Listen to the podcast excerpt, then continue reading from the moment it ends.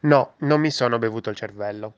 È possibile, anzi, non è solo possibile, è proprio una strategia analizzare un sito web o un'app da sbronzi. Adesso qualcuno riderà, ma assolutamente c'è del serio in tutto questo. Anzi, anzi, diciamo che mi è venuto in mente una sera che ero in giro con amici e insomma a un certo punto io anziché eh, mettermi a scorrere Facebook, Instagram, insomma non, non sono solito eh, privare la mia, la, la mia attenzione eh, con questo genere di cose, però in quel momento ho preso, ho tirato fuori lo smartphone e mi sono messo a guardare un progetto che stavo facendo qualche ora prima.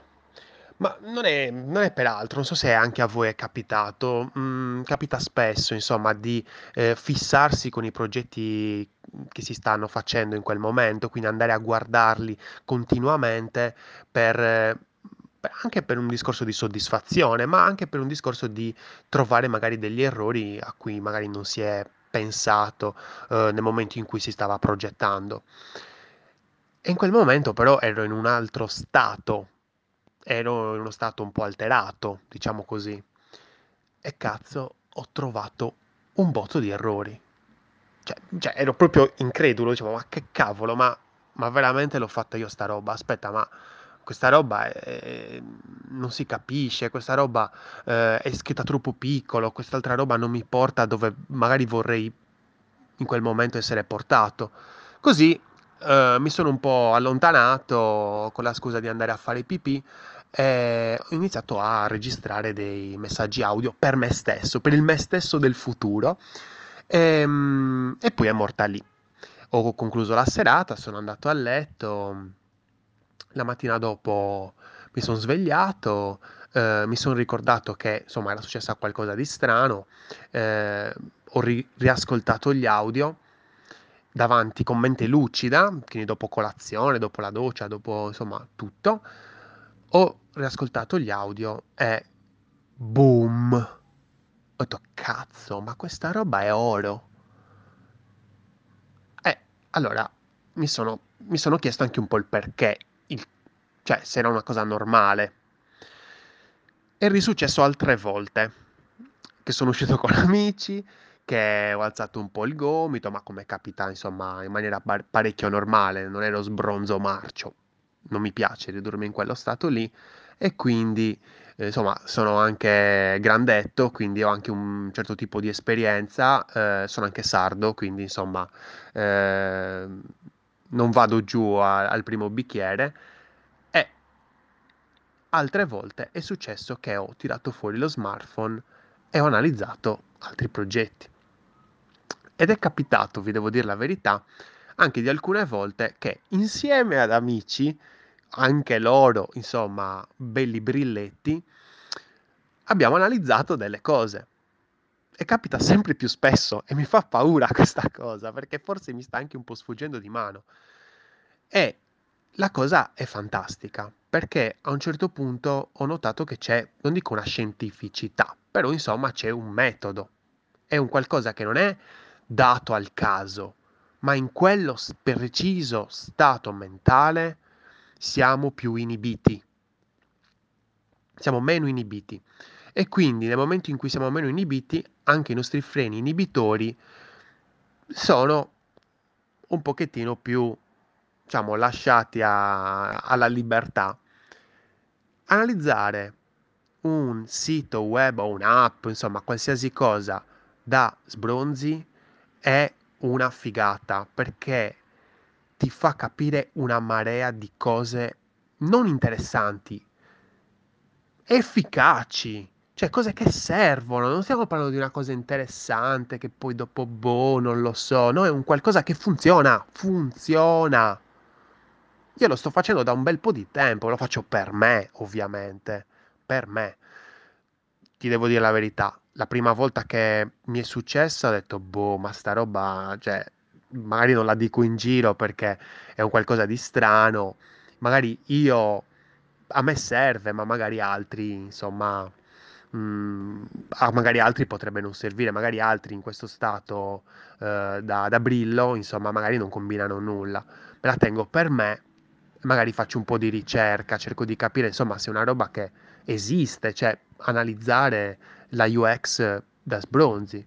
E così ho preso, con santa pazienza, sono andato su, su Google e ho iniziato a cercare.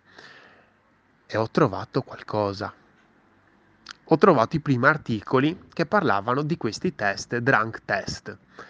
E praticamente eh, aziende, brand che facevano testare un'app, un servizio, un sito web, quello che volete, a persone da sbronze. Come facevano? Perfetto, gli offrivano addirittura la birra loro. Fantastico. E ho detto no, vabbè, queste sono le solite cose americane eh, che vanno lì proprio, cioè in Italia queste cose ce le scordiamo. Ho detto cavolo, e invece io l'ho, l'ho fatta, la faccio continuamente. Ma che cos'è questa roba? E mi sono detto, mm, ah no, eh, ieri eh, mi arriva un messaggio di un mio amico e mi dice, ma te lo ricordi questo sito? Mm, si chiamava The User is Drunk.